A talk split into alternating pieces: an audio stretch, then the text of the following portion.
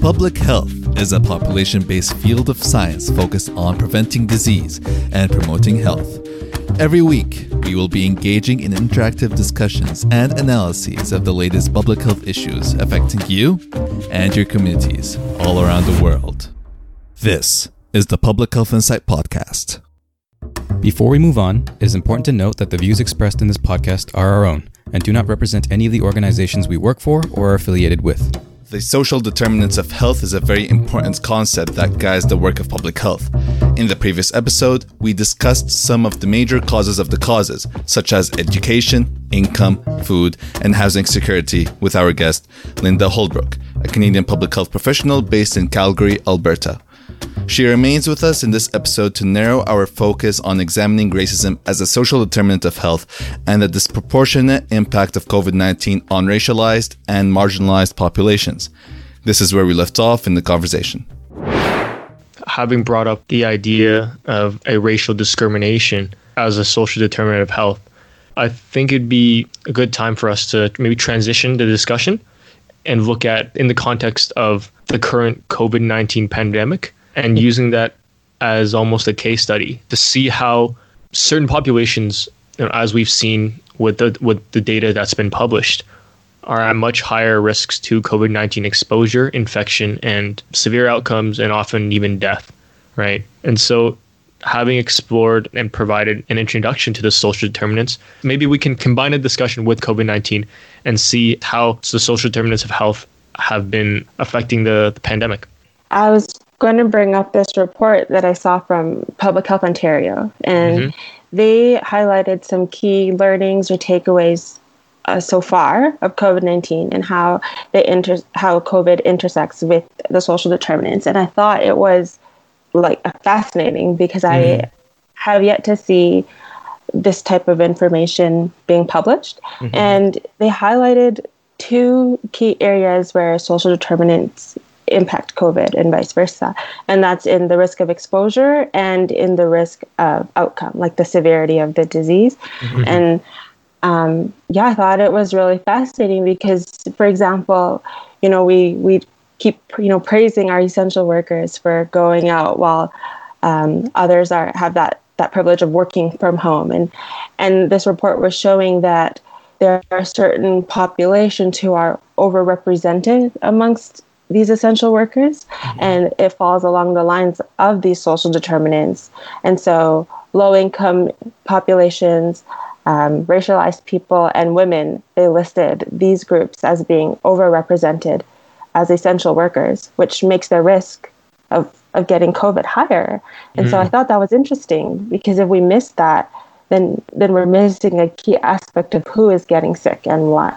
And quite controversially, a few in Ontario maybe a month or two ago. And, and the study Linda is referencing, or the it's like a collection of resources and other and uh, facts from other studies, is that most of this data was is not even coming from Canada because Canada doesn't really actively collect a lot of race-based data on a lot of different outcomes, right? And that therein lies the problem. It's you know how do you measure a problem if you don't collect information about it? And I think Linda, that report that you're talking about published by Public Health Ontario. Another very interesting point that they brought up regarding racialized population is um, their ability to read, write, speak, communicate, or understand the official languages in Canada, mm-hmm. and how mm-hmm. how that significantly increases the risk of infection and severe outcomes. Mm-hmm. Because if you look at a lot of what the health officials are saying, it's it's done it through English and French right? Mm-hmm. mm-hmm. And things like you, you know what proper measures to take, um, physical distancing, hand hygiene, right. things like that. For example, if if you're an individual who's whether you're new to the country or just um, is still in the process of trying to learn or understand and comprehend the official languages, you and you might not, not be able to um, take in this information, this important health information and preventative um, measures that are being um, you know, told to you, mm. and not not being able to as follow pretty strict health guidelines and and be able to protect yourself. May, you know, it makes sense that you will be exposed and ha- have a higher chance have a higher risk of being exposed to the virus, you know, it, because you're not taking the proper precautions. Absolutely. Yeah. Yeah, and even if you think of just English, plain English alone, the very first month or two, it was called social distancing, right? And then I guess maybe it was the wrong connotations in that you must socially distance from your loved ones. But and then they switched to physical distancing. So if you're someone who maybe English is not your first language and you're not very fluent in it, you're wondering, okay, is there a different thing that I'm supposed to be doing? Um, when you search, if you go in Google, you know, a lot of resources are translated, you know, it's English and French, and then sometimes it goes into the other languages. If there's no resources there, when you, when you Google something in your own language, you're not going to find anything. And then you're not getting your, your native tongue through, you know, communication such as the news, radio, and stuff like that. So people might watch things, oh, why don't those people wear a mask? In plain English, the language about masks has been very confusing right? Whether to wear it, is it effective? Don't wear non-surgical N95. So if you don't speak English, how, how are you going to even understand what they want you to do? But another thing I wanted to bring up as well, I just remembered is, um, one of the risk factors for COVID-19, much like other kind of diseases of poverty, and I put tuberculosis in that as well, is that overcrowding and poor housing conditions. And the reason I bring this up is because I was watching a video with a senator in the United States, and he was saying something like, I think there was like one of the, the, those um, hearings, I guess, and he was he was asking this. I don't know if it was um, an MP, why are black people um, dying more from COVID nineteen? Is it because they don't know how to wash their hands? And sure, you know that's inherently very racist, a very racist comment. Mm-hmm. But what he needs to do is, okay, maybe, maybe that is a case. Maybe black people don't wash their hands. Do they have access to clean drinking water? Do, you know, is, is, is sanitizer and soap and stuff like that affordable and accessible in their neighborhoods? So the, he went wrong because he didn't ask more questions on top of that remark. And I, just want to emphasize that as well. It, you know, this is the epitome of what we were talking about in the discussion. When you ask a question, is hand washing a problem? Why? then you kind of go up the chain until you, you find a solution. Yeah, it's it's like people ask these questions to get the answers they want to hear and not pursue it further down the road so that they know okay, what's the cause of the cause? Okay, what's the cause of that cause? And then not have this preconceived notion that oh, it's the race that's the problem. No. Which is which is why it might be, and Linda hasn't been really thinking. I'm still thinking about this, which re- it really hasn't me thinking about you know, reframing the way we kind of say race is a determinant of health. Because that in of itself becomes a problem. Okay, race is a determinant of health because black or indigenous people don't know how to wash your hands. And then you kind of, it's, it's easy to stop there. Okay, what are the factors that determine someone's ability to have proper hand hygiene and respiratory etiquette and access to clean supplies, etc. Right? By framing it around race, it's an easy place to stop and just say these people do this or these people do that. And the thing with even race is like, you know, not specifying that it's you know the racial discrimination or the racism that's that's the determinant of health. And if you're only focusing on race, I think it's dangerous because people might try to start bringing up the you know, the very problematic discussion of you know racial biological differences Mm. And you know, and, and well, we all know huge monster right there. Exactly, and we all know what kind of issues. You know, if you look, just look back in history, what kinds of atrocities or things have happened because people believe that you know there were inherent differences, right? Mm. Yeah. And another point I wanted to follow on with um, our earlier discussion about um, racialized population, especially those who aren't able to speak the official languages. Mm-hmm. I think this is very dangerous in the COVID 19 context because for me, I, I, see it as a prime opportunity for misinformation. Mm. Right? Because if like if if you don't have official sources passing on health messaging um, mm-hmm. in these languages, this allows for opportunities for you know individuals or organizations who are trying to profit off the pandemic and push who knows what kinds of remedies or solutions right. Right. and because it's not regulated because it's not in the official languages mm-hmm. it's there's it's a very gray area and a very dangerous issue that we've discussed in one of our previous episodes related mm-hmm. to health misinformation i've also seen though during this pandemic a lot of um, areas for opportunity and then people mm. also rising to that challenge. So I've mm-hmm. seen people from various racialized communities translating um, sort of the official recommendations into their own languages mm. to then spread that information within their communities. And so, um, and I know our, our the point of this conversation is definitely to highlight what has happened so far that things that could be improved but not to also just to focus on that mm. i've seen people as well say okay look this is a problem in our communities what are we going to do about it mm. and so yeah i also just wanted to highlight i have seen uh, people translating because that's not happening for them, so they're doing it themselves. Mm, that's good to hear. Yeah, mm-hmm. and even I wanted to go back to the the example with black people in the states, and we use the states, the United States, as, as an example because they have most of the comprehensive data. Canada is not known for collecting a lot of data on race, so we have to kind of defer to what we're seeing in the states. And another thing is, so you ask a question, and this goes back to ordering the determinants of health in terms of which ones are more kind of proximal and which ones are more distal, right? So housing, maybe, and to go back to what Linda said about risk of infection of COVID-19, housing might determine, determine your risk of infection because if you live in like the projects close proximity to a lot of your neighbors and stuff like that, you might be more likely to be exposed. So that's one element of it. So then you have to ask, okay, now that you, why are certain groups of people more likely to then die after having the disease, right? So, and that's a whole nother discussion, which doesn't, which is, and to go back to that point I made about that senator saying black people don't wash their hands, that has nothing to do with why then after getting COVID-19 that black people die more than white people, right? So that leads us to the question of, okay, is is underlying medical conditions playing a role? Diabetes, cardiovascular disease, asthma. Why do a certain group of people tend to have the higher burden of disease for certain diseases?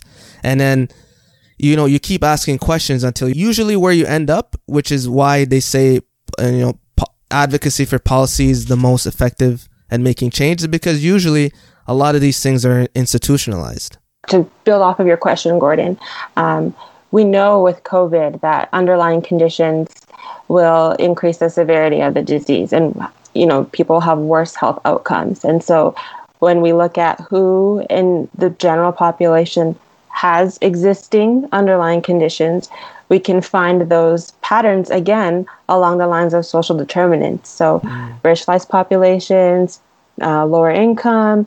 Mm-hmm. Even in Canada, we also have data to show uh, within our Indigenous populations, uh, people who may not have housing security. And so, like, these, the information is there. Um, but then, I get Gordon, back to what you were saying, does that reach policy level? Do we right. see changes at the institutional level? Yeah, and another part of it too is in these poorer neighborhoods, which tend to be overwhelmingly, you know, people of color living in those neighborhoods. Are the hospitals nearby? What's the capacity for those hospitals? Do they have enough ventilators for patients with severe COVID 19?